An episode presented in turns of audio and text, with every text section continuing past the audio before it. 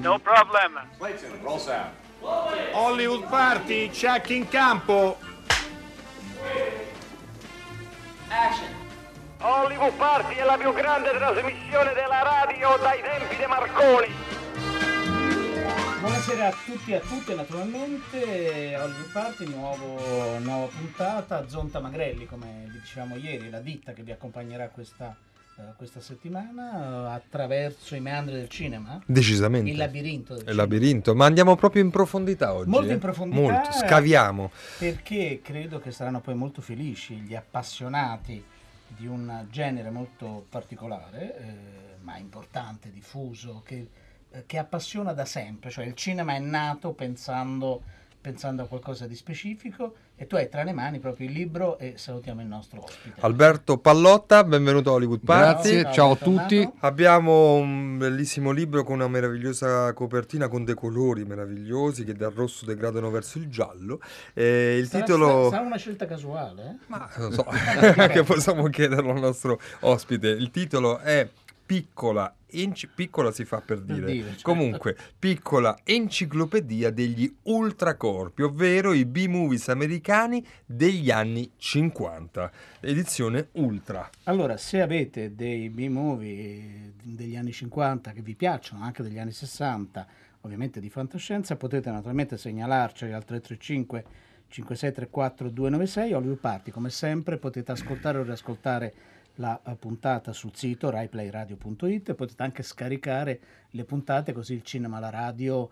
di domenica scorsa, che ha curato Dario, Dario Zonta, e che è dedicato a un film perfetto anche per la radio, che sono i Tenenbaum. Uh, quindi ascoltate, riascoltate. Sono arrivati tra l'altro vari, vari complimenti, questo lo dico io perché giustamente altrimenti Dario, altrimenti sembra che sia lì ad incensarsi. Dunque abbiamo, abbiamo delle notizie. Allora c'è una notizia che eh, ci sembra importante. Proprio ieri c'è stata presso l'ambasciata eh, italiana a, a Conakry, spero si dica, che si dica così, in Guinea, la conferenza stampa per eh, l'avvio della campagna di sensibilizzazione sulle migrazioni irregolari.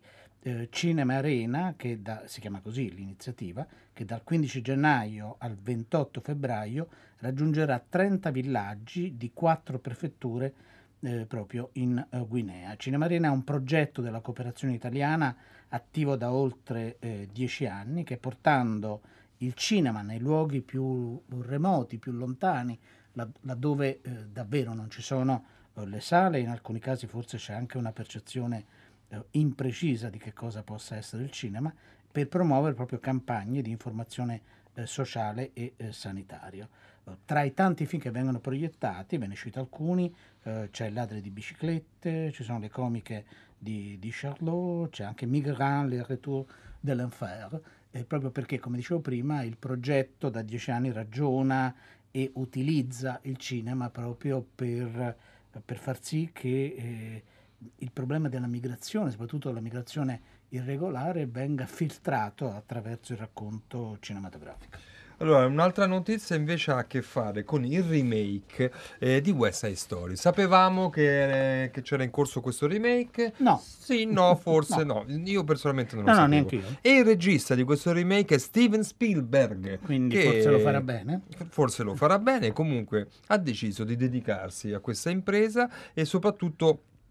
Eh, nell'impresa, del, dentro l'impresa di trovare l'attrice per Maria, che è stata trovata in una ragazza diciassettenne del New Jersey che si chiama Rachel Zegler. Tu oggi leggevi qualcosa su sì, Variety proprio, proprio stamattina. Io, come sapete, dormo poco, anzi no, scherzo, dormo abbastanza poco, però proprio Variety raccontava del provino, perché Spielberg fa ancora come se fosse no? un, non sempre sceglie attori che sono già legati a delle agenzie, quindi ha fatto dei provini per trovare il ruolo di, di Maria, e Maria si è presentata, eh, Maria, l'attrice che interpretata Maria, si è presentata eh, avendo preparato due delle canzoni del vecchio, eh, della vecchia versione, della prima versione di West Side Story. Chissà se abbiamo mai fatto un cinema radio West Side Story, no, forse no. Beh, allora, bisognerebbe. Allora lo faremo però mescolando le due versioni, l'originale e il remake. quindi faremo uno speciale.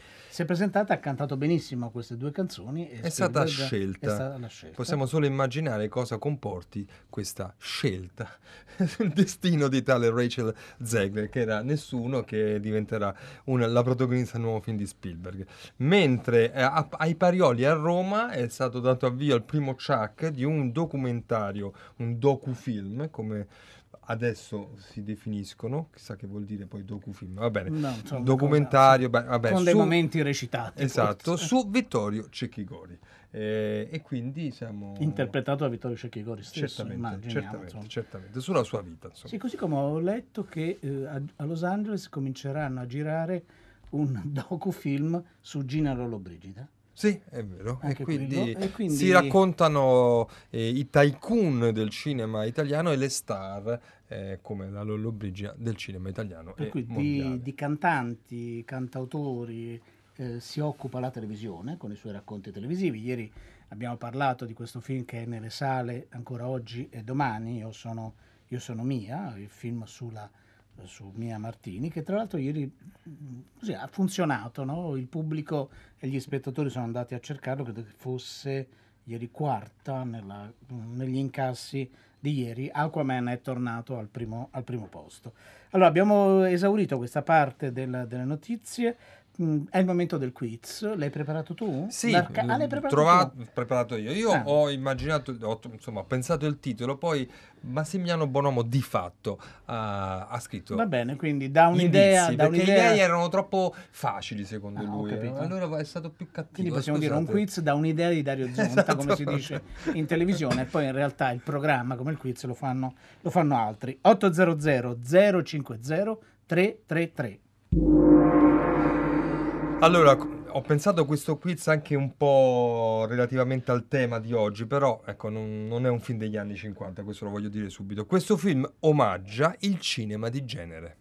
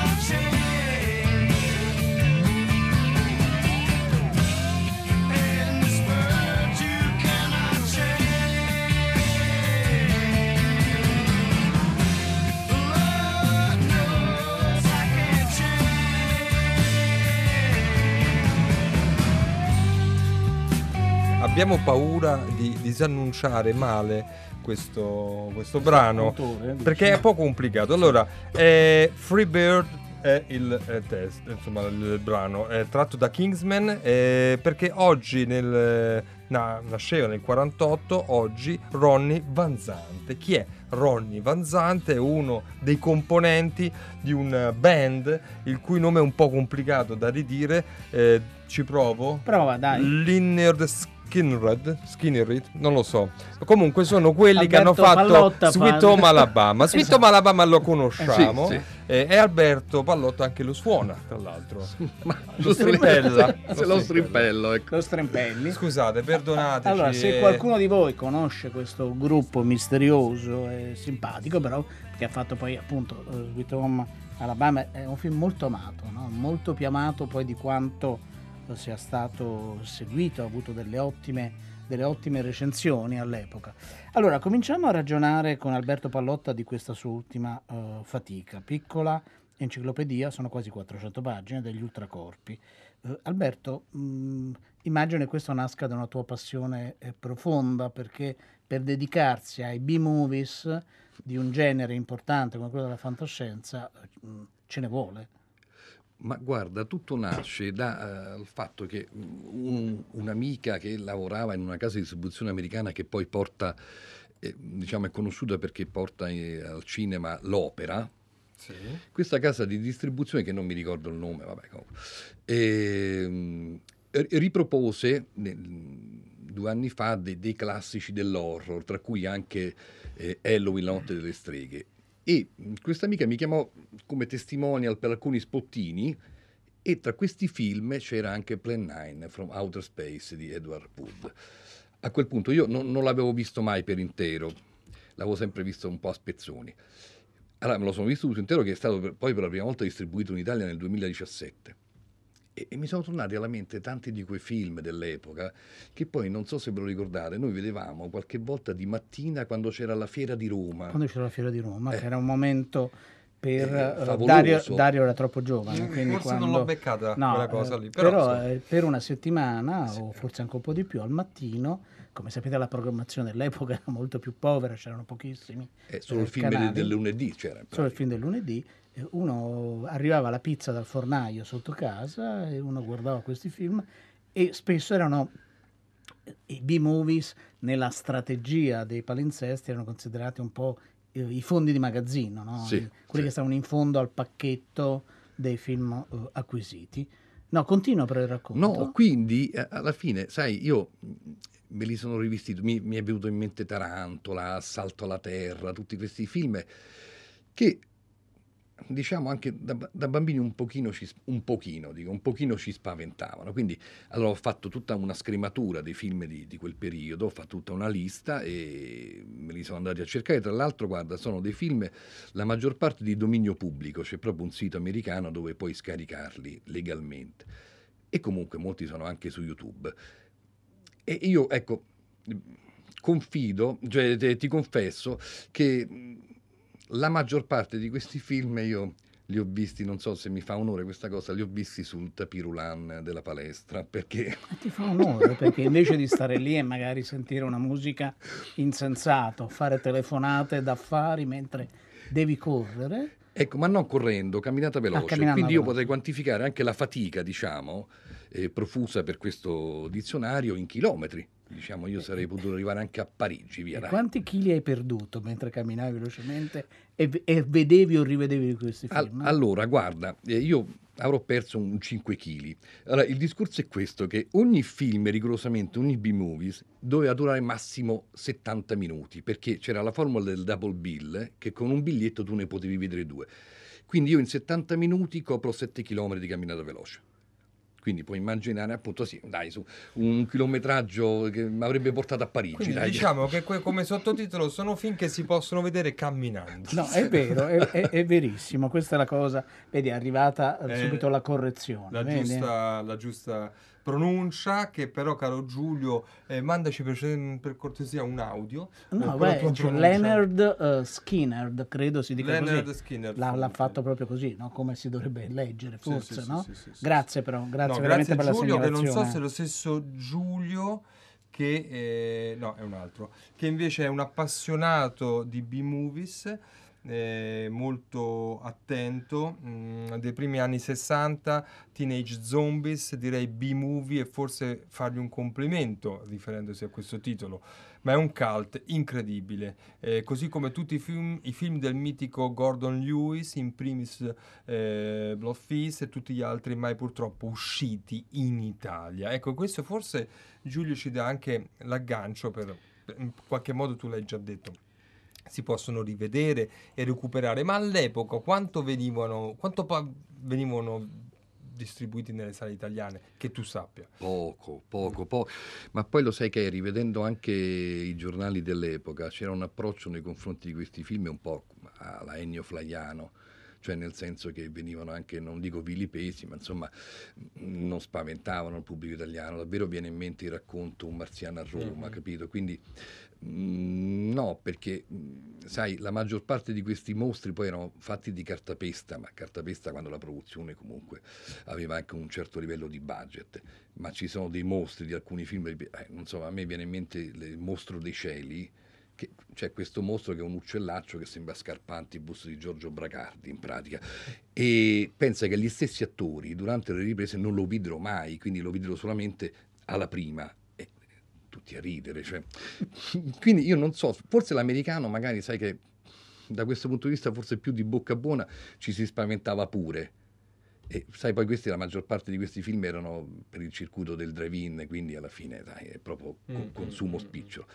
Alcuni però sono ben fatti, insomma. Non è... Vogliamo ascoltare proprio un trailer di uno dei film che eh, tu hai schedato, poi dopo diciamo anche quanti sono. Tarantola. But what if circumstances were to magnify one of them in size and strength, took it out of its primitive world and turned it loose in ours? Then expect something that's fiercer, more cruel and deadly than anything that ever walked the earth.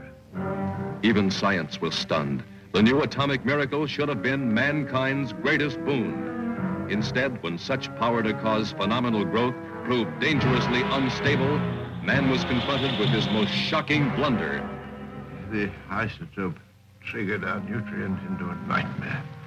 A blunder that transformed a tiny insect into the hundred-foot spider that was now ravaging the panic-stricken countryside.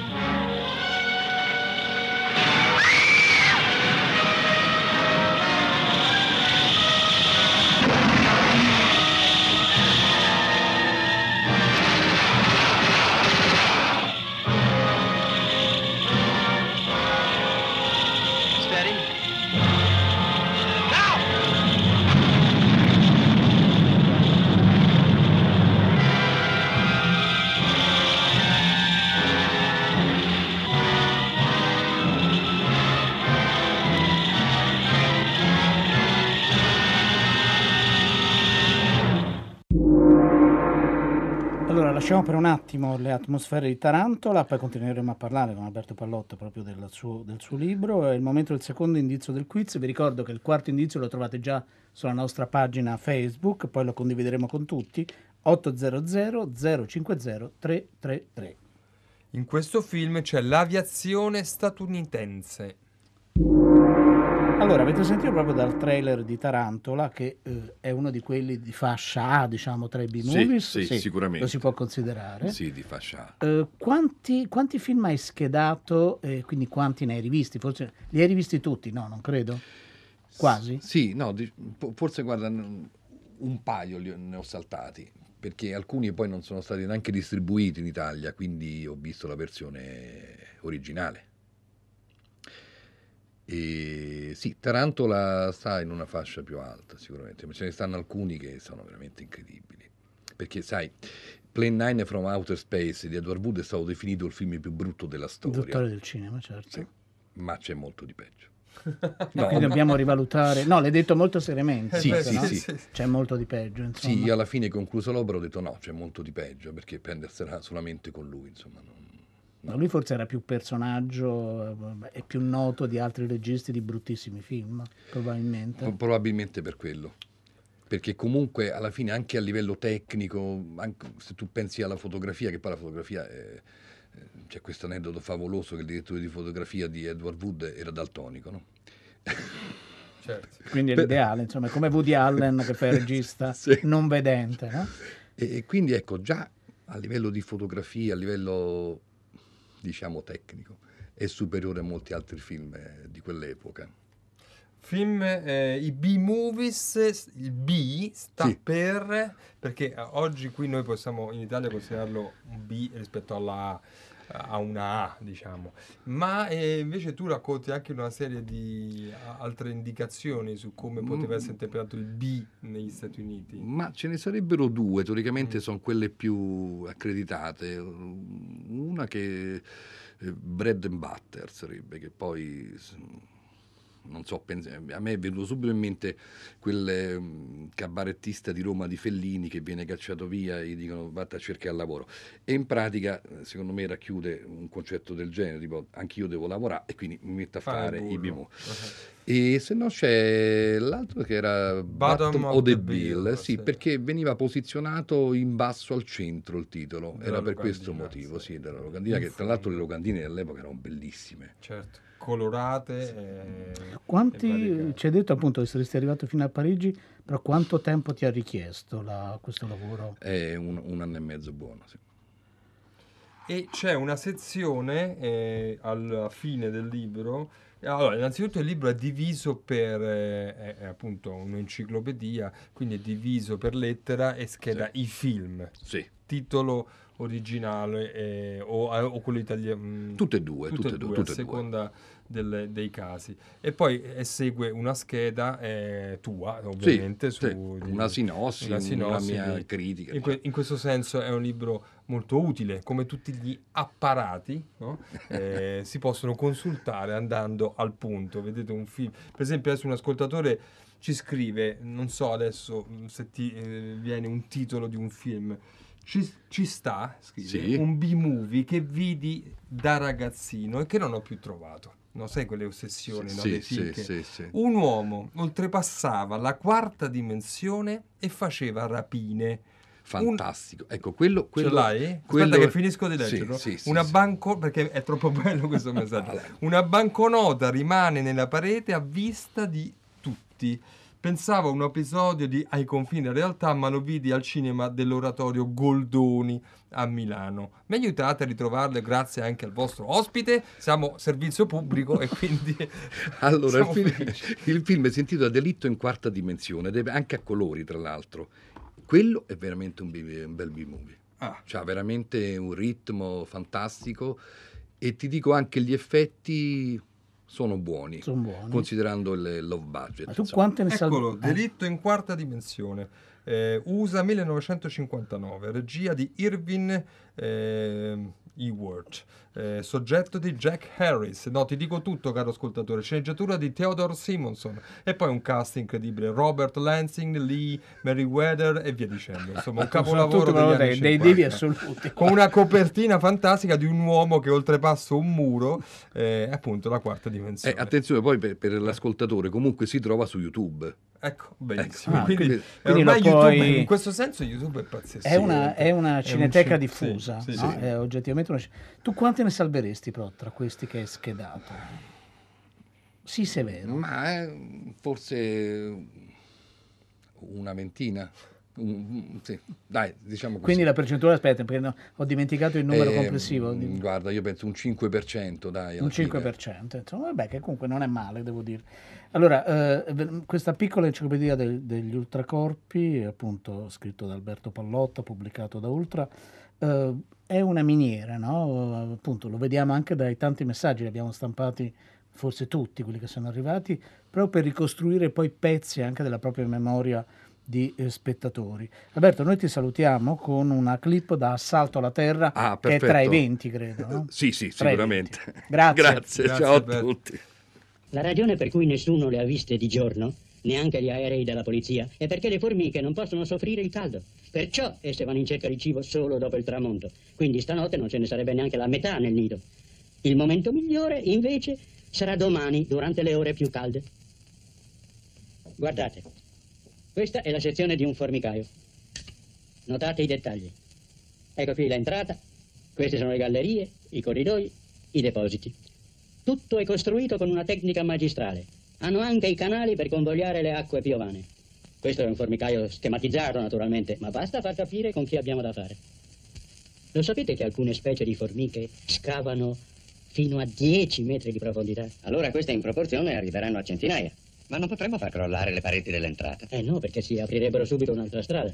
Poi noi non dobbiamo distruggere il nido, per ora. E allora che facciamo? Primo, aspettiamo domani a mezzogiorno. A quell'ora le formiche dovrebbero essere tutte dentro. Quindi dovremo fare in modo che ci restino. Ci sono due possibilità. La prima sarebbe allagare. Le formiche non vivono sott'acqua, no? Perché respirano dai fianchi. Eh, scusi, professore, ma non ci sono acquedotti per un raggio di trenta chilometri. Per questo ha voluto sapere le previsioni del tempo. Non c'è da aspettarsi qualche precipitazione domani per caso? No, non c'è nessuna probabilità, purtroppo. E la pioggia artificiale qui non ha mai dato risultati. E la seconda possibilità? Provocare un aumento di temperatura che le faccia rifugiare tutte in fondo al nido. Ma niente bombe, eh? E se fossero al fosforo? Potremmo lanciarla all'entrata con i bazooka. Producono molto calore quelle. Mm-hmm. E dopo fatto questo? Buttiamo giù dei gas di cianuro e così le ammazziamo. Allora, il momento del terzo indizio, anche quindi naturalmente dell'indizio bonus, otto zero zero zero cinque zero tre tre tre. Allora, mentre Enrico mi va a cercare l'indizio bonus che or ora non vedo, io tanto vi dico il terzo indizio che fa così. In questo film un treno deraglia. Mentre l'indizio bonus, in questo film c'è un mostro.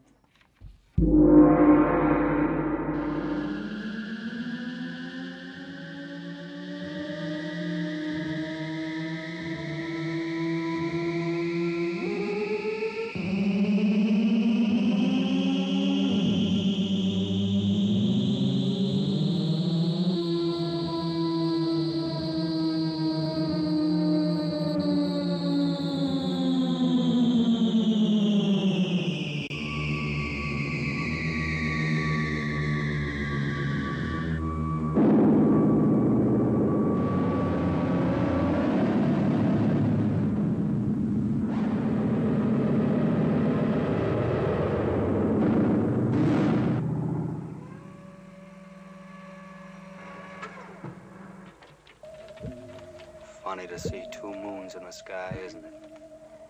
Funny how quick a guy gets used to it. Yeah.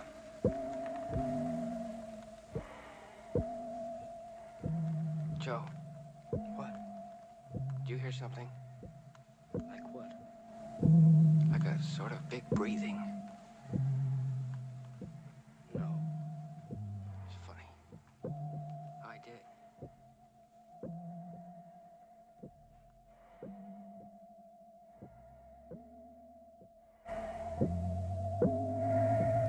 Allora, questa musica con parole arriva, siamo ancora nella zona del B-Movies di fantascienza, dal Pianeta Proibito, che era uno di quei film che spesso veniva programmato al mattino durante la Fiera di Roma, la Fiera di Milano, tutte le varie, le varie fiere. Ora ci spostiamo, no? Passiamo dalla serie B, così gloriosa e così eh, divertente, soprattutto per molti, giusto. Per, per molti eh, ascoltatori. A, a una serie A più più più proprio, siamo sì, nel, nel, nell'empireo del, del cinema d'autore francese, che più autore non si può immaginare, perché vorremmo parlarvi di un film che è attualmente in sala. Eh, l'abbiamo in qualche modo ripescato, ma eh, è in sala da poche settimane, quindi vi parliamo di una attualità cinematografica, eh, un film che abbiamo visto a Venezia eh, qualche mese fa, insomma a settembre. Eh, il titolo è Il gioco delle coppie, ma il titolo originale è Non Fiction, di un grande regista francese che è Olivier Assayas. E, e ne vogliamo parlare con un eh, editore, eh, un amico, eh, un uomo di libri, eh, di pensieri, eh, di parole e anche di carta, ma non solo probabilmente, che è Daniele Di Gennaro. Ciao Daniele, benvenuto a Hollywood Party. Ciao, buonasera. Ciao, buonasera. Boss di Minimum Fax, non ti voglio definire così, no, l'editore, capo eh, della Minimum Fax. Allora, eh, Daniele Di Gennaro eh, sa qualcosa del film, ma non è tanto la recensione che a te andremo a chiedere, anzi eh, vorremmo con te un po' dialogare, discutere e intrecciare uno dei temi eh, affrontato da Olivier Assayas, perché Il gioco delle coppie di fatto racconta la storia È un film corale con diversi personaggi incentrati però su di una storia di un editore eh, e di uno scrittore, i quali in qualche modo, eh, Daniele, faticano a comprendere il mondo, benché ci siano dentro mh, con tutti i piedi, dell'edit- dell'editoria contemporanea quando si parla di ebook e di social media. Eh, l'editore eh, infatti eh, che ha una compagna meravigliosa che è Juliette Binoche, che nel film fa l'attrice eh, di serial, eh, tele- di fiction tele- seriali, sì. Anche lei però è un'attrice di cinema d'autore che ha dovuto in qualche modo trasformare la sua professione adattandosi, e poi si innamora della sua assistente che è quella preposta eh, a, proprio allo sviluppo degli ebook e, del, e dei social media. Allora eh, ti leggo una veloce eh, Daniele dichiarazione di Olivier Assayas, che come sappiamo oltre ad essere un regista raffinato è anche a suo modo un intellettuale raffinato. Questo è un film francese pieno di parole, di ticche, ma anche molto ironico verso questa formula del cinema eh, francese. Stanno sempre lì, Daniele, che mangiano, bevono caffè, sono nei salotti e parlano, parlano, parlano, fiumi di parole. Però poi da questi fiumi insomma nascono delle riflessioni che sono le domande che si pone Assayas, no? Eh, ovvero eh, lui dice: il nostro mondo è in continuo cambiamento e lo è sempre stato. La sfida è riuscire a tenere d'occhio questo flusso.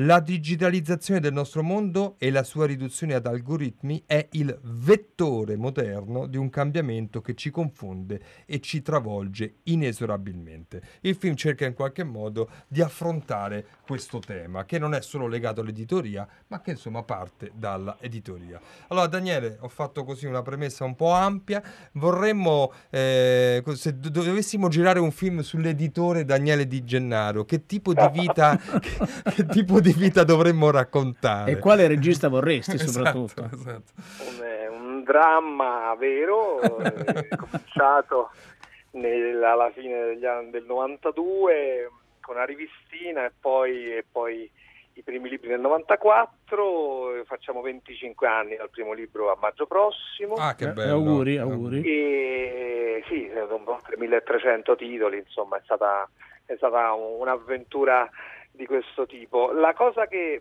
che mi viene in mente eh, dopo il tuo cappello è la questione della gesticolazione forte che c'è quando arriva, si impone una nuova tecnologia. Mi ricordo già dalla rivista via fax, Minimum Fax, sì. C'era un gran parlare del vettore più del conten- che, che del contenuto, tant'è vero che eh, questa Questa, queste pose generavano sempre altre due gesticolazioni appunto opposte, quella dei tecnofobi e quella invece degli, eh, degli, di quelli che non facevano altro che usare termini tecnici in maniera entusiastica. In realtà il contenuto è quello, eh, se uno ti racconta un bellissimo libro non ti chiedi su che supporto l'hai letto, no? Mm. Eh, quindi in realtà poi il problema eh, è osservare le, le mutazioni delle attitudini quotidiane delle persone nella lettura, eh, nella frammentazione della concentrazione eh, mentre sei spesso interrotto. Il supporto comunque di fatto è stato uno sparacchio nei primi anni dell'arrivo de, dell'ebook, ma guarda caso poi insomma non ha spostato un granché, eh, non ha fatto sparire il libro cartaceo, soprattutto non ha generato quella, quella sparizione di un'unità psicoaffettiva potentissima che è quella del libro cartaceo, che ti dà l'idea di avere nelle mani l'esperienza intera, la vita di qualcuno. Mm. Essendo tridimensionale non è il buio dell'hard disk che può avere qualsiasi cosa, ma tu non lo percepisci nella sua tridimensionalità. E quindi questo è il dato, cioè gli ebook sono arrivati a a una percentuale importante. A che punto siamo di questa, cioè che percentuale è? È, un, è un, una percentuale minima sotto, sotto il dieci, e non credo che crescerà di più proprio mm. perché comunque servono moltissimo a un reperimento veloce dei testi ovunque, quindi ca- capillarità, quindi l'essenza in vita dei titoli è testimoniabile e, e assaggiabile ovunque, cosa che comunque è un fatto, cioè non ci sono librerie. Certo. Ben distribuite ovunque, sono province che non hanno neanche la cartolibreria, figuriamoci una libreria fornita. Certo. Quindi questa è una grandissima possibilità per chi può assaggiare un autore e poi magari andare a leggersi il libro in cartaceo dopo, e, e molti fanno la doppietta, comprano l'ebook che leggono in viaggio e poi il tomo lo portano avanti. Vabbè, questo è straordinario, insomma. No, no, questa, quindi questa è una grande possibilità. Devo dire la verità che tutta questa questo mondo di pose, in un mondo di incognite, le incognite dello scrittore, dell'editore, che mi pare che nel film siano abbastanza ben tratteggiati, esatto, nelle, nelle varie ansie reciproche, e, e generano anche quelle pose là, quelle gesticolazioni di cui parlavo prima. Cioè, comunque questo è un mondo dove si fa presto a mettersi un vestito, la posa onnisciente dell'editore per esempio è una truffa, cioè gli editori devono tutto a persone più brave di loro di cui sono circondati e devono riconoscere questo. Vabbè, questo, questo, questo, questo è molto bello quello che ecco, dici. Già ne abbiamo ammazzati tanti, no, eh, con no. questa affermazione. No, no, Però, assolutamente. Eh, Daniele Di Gennaro, ascoltiamo una scena, sì, proprio dal film, sì, di Assayas. Gli addii a voce bassa è un romanzo dichiaratamente autobiografico? Eh, sì, ma sì e no. Beh, eh, tutti i romanzi sono un po' autobiografici. Possiamo eh. riconoscere... Sì, Solange. Sì, sì nel sì. personaggio di Véronique Pastureau. Per chi la conosce è abbastanza chiaro. Ma per chi non la conosce, eh? Chi, chi è la vera Solange? Voglio dire, che importanza ha se mi sono ispirato a lei oppure a un'altra? Uh, a mio avviso uh, il lettore vi sostituirà beh, uh, i, suoi, i suoi ricordi, la sua fantasia, e il risultato sarà un personaggio uh, immaginario, come se fosse inventato, almeno penso. Mm? Uh, ci sono domande? Prego, signore. Cosa ne pensa della polemica che infuria sul suo libro? Che polemica? Su internet. Eh... Come su internet? Ha scatenato un dibattito, anche lei ha i suoi sostenitori comunque. Ma eh, sì, forse le è sfuggito, ma è un dibattito molto acceso. Ah, ah no, no, non l'ho seguito per niente. Eh, forse ma... è meglio per lei. Ci si chiede se gli scrittori possano ispirarsi a persone reali. Ah sì, certo, lo facciamo da sempre, da, da, da, da che mondo è mondo. Non è un buon motivo. Mm? La sua ex moglie ha scritto di sentirsi violata e la rete è insorta. C'è una vecchia questione ancora aperta tra noi. Lei mi perseguita, le sta facendo un regolamento di conti, quasi. Anche il suo libro sembra un regolamento di conti. Allora, no. questo è un segmento tratto dal film Il gioco delle coppie. Già, come avete sentito, vengono immessi diversi temi, no? Questo è uno scrittore che mette nei suoi libri gran parte eh, della sua vita, fa quasi dell'autofiction, e viene eh, così puntellato eh, da un giornalista. Ehm, e poi eh, viene evocato un altro tema. Daniele, tanto ti leggo Marinella che ti saluta da Bologna, che dice: ho visto ieri sera il film Il gioco delle coppie, molto bello e profondo sul mondo dell'editoria. Il titolo italiano è fuorviante, è verissimo, meglio l'originale Non Fiction, non eh, fiction. Esatto, mi fa piacere che ne parliate con l'editore di Minimum Fax, grazie a Hollywood Party. Editore di Minimum Fax, tra- Minimum Fax, tu hai già citato Fax, mm. no? È stato subito mm. sul vettore, però voi siete una casa editrice, però anche editate una rivista online molto bella che è Minima et Moralia, un punto di riferimento per tanti. Fate sì, anche... È diventato poi nel tempo un blog indipendente. Esattamente. È nata Minimum Fax, sì. Siete anche Guarda, però nelle, nel, nel cinema siamo... come produttore. Insomma, fate anche quando la... siamo nati, sì. quando siamo nati nel, nel, nel, nel, crollava il muro di intransitività tra editore e lettore, cioè attraverso la, la rete i lettori ti alitano sul collo, sono molto competenti, alcuni ti indicano delle, dei recuperi di traduzione, eh, sono... Eh, scrivono critiche molto interessanti e giuste, cioè diciamo che non c'era più quell'editore sacralizzato, distante dalle persone, che somministrava dall'alto verso il basso una cultura necessaria a salvarti dal peccato originale di non aver letto ancora qualcosa. C'è un eh, ascolto, un condizionamento fortissimo, perché i lettori sono presenti, sono competenti, sono eh, capaci di darti reazioni immediate rispetto a, a contenuti che vengono diffusi in qualsiasi forma, mm. e lì c'è stata una crescita del nostro lavoro, perché è un patrimonio enorme questo ascoltare, che è diventato poi il mestiere dell'editore, mettersi in una, in una posizione di mediazione e di ascolto. Non è più quella, quella situazione sacerdotale in cui io ti salvo dalla tua lacuna, dalla tua macchia originale di non aver letto ancora, ma eh, medio, eh, leggo, imparo, eh, traduco, racconto progetti, quindi c'è la narrazione della narrazione, però questa... E rivoluzione tecnologica ha fatto sì che questo fosse tutto più fluido, tutto più quotidiano, nel senso proprio delle, delle nostre giornate. Noi abbiamo costantemente questa possibilità, che non è più stare in una casa come una specie di acquario chiuso, sì, isolato, ma eh, trovare questi, questi stimoli e questi vettori, questa possibilità di diffusione veloce dei contenuti che ha rivoluzionato anche i processi di produzione, eh, quelle della spedizione proprio dei, dei materiali, sia grafici mm. che la realizzazione di quelli tipografici, ha portato, ha portato comunque a un'intensificazione di quell'atteggiamento di ascolto che ha sfatato questa idea dell'editore onnisciente, che è ridicola, e ha, ha generato questa bella possibilità di scambio. E questo è quello che anche la clip che abbiamo sentito ci aiuta a evocare. Noi ti ringraziamo, ringraziamo molto, Daniele, Daniele Di Gennaro, è stato grazie, illuminante grazie. Come sempre. Ci risentiremo per vostri progetti cinematografici, perché noi di cinema parliamo sia di libri che di film. Eh sì, grazie Daniele. Il Media si è messa a fare anche questo. Esatto. Grazie, buon lavoro. Buon tutto. Grazie, ciao. Grazie a voi. Adesso sta, eccola. Good morning, Vietnam. Arrivate sopra Saigon, l'aereo ha fatto impicchiata così, più è sceso impicchiata per evitare la contraerea Vietcong.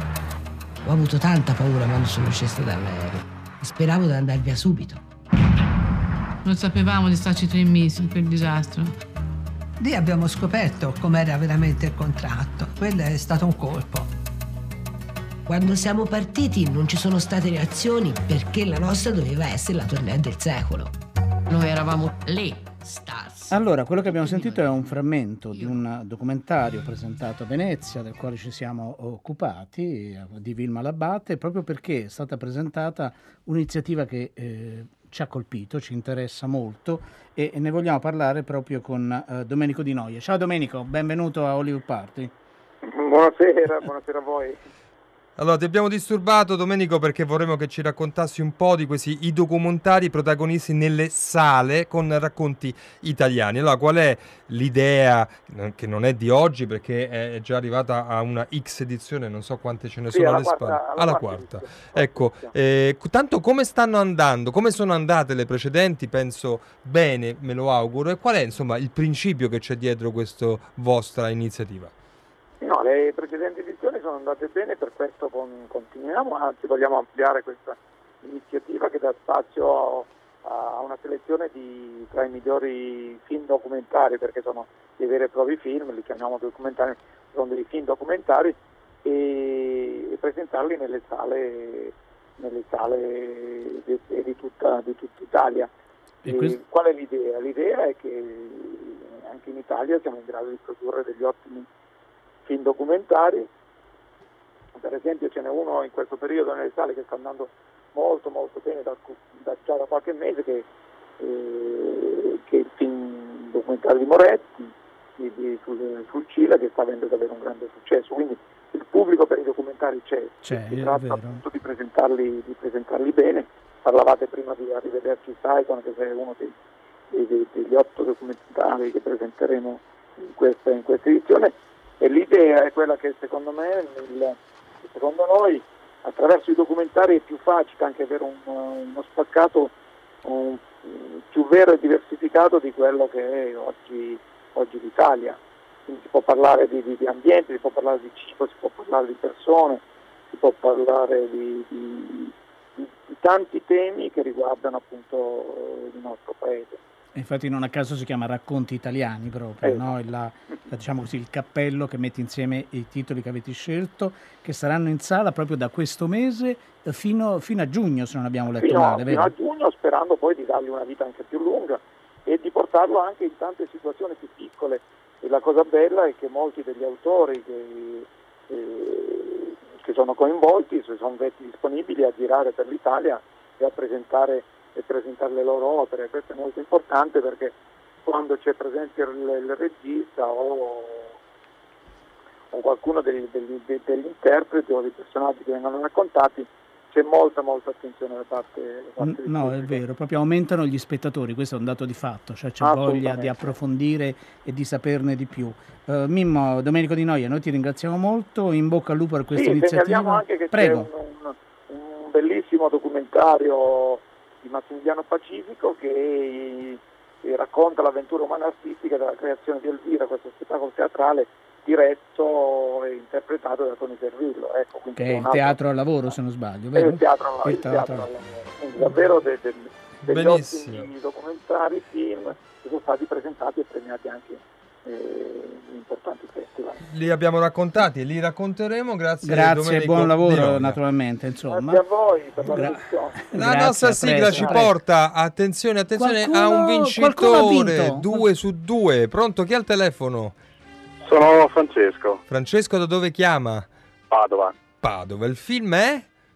Super otto. Ah, complimenti, perché in effetti cioè, erano un po' vaghi gli indizi, diciamo la verità. Il treno che deraglia in effetti aiuta molto, però l'aviazione, quanti eh. film ci sono con l'aviazione statunitense? Su eh, ma infatti eh. l'aviazione non no. l'ho ignorato. Il cinema come... di genere neanche, e il mostro, forse il mostro forse l'ha il aiutato. Mostro. È stato quello l'elemento okay. che mi ha illuminato. Allora Francesco, congratulazioni, bravi, Super otto, bravi, bravi. Fin del duemilaundici di J J Abrams, siamo arrivati alla fine, c'è un concerto molto importante, questa sera non c'è Tre Soldi, vi salutano tutte le persone che hanno realizzato questa puntata. Bene, Francesca Levi, Maddalena Agnisci, le nostre curatrici Gaetano Chiarella che ci ha mandato in onda, Massimiliano Bonomo, Alessandro Boschi, Erika Favaro, la nostra redazione. Poi c'erano Alberto Pallotta, Daniele Di Gennaro e Domenico Di Noia, eh, Dario Zonta e Enrico Magrelli. A domani.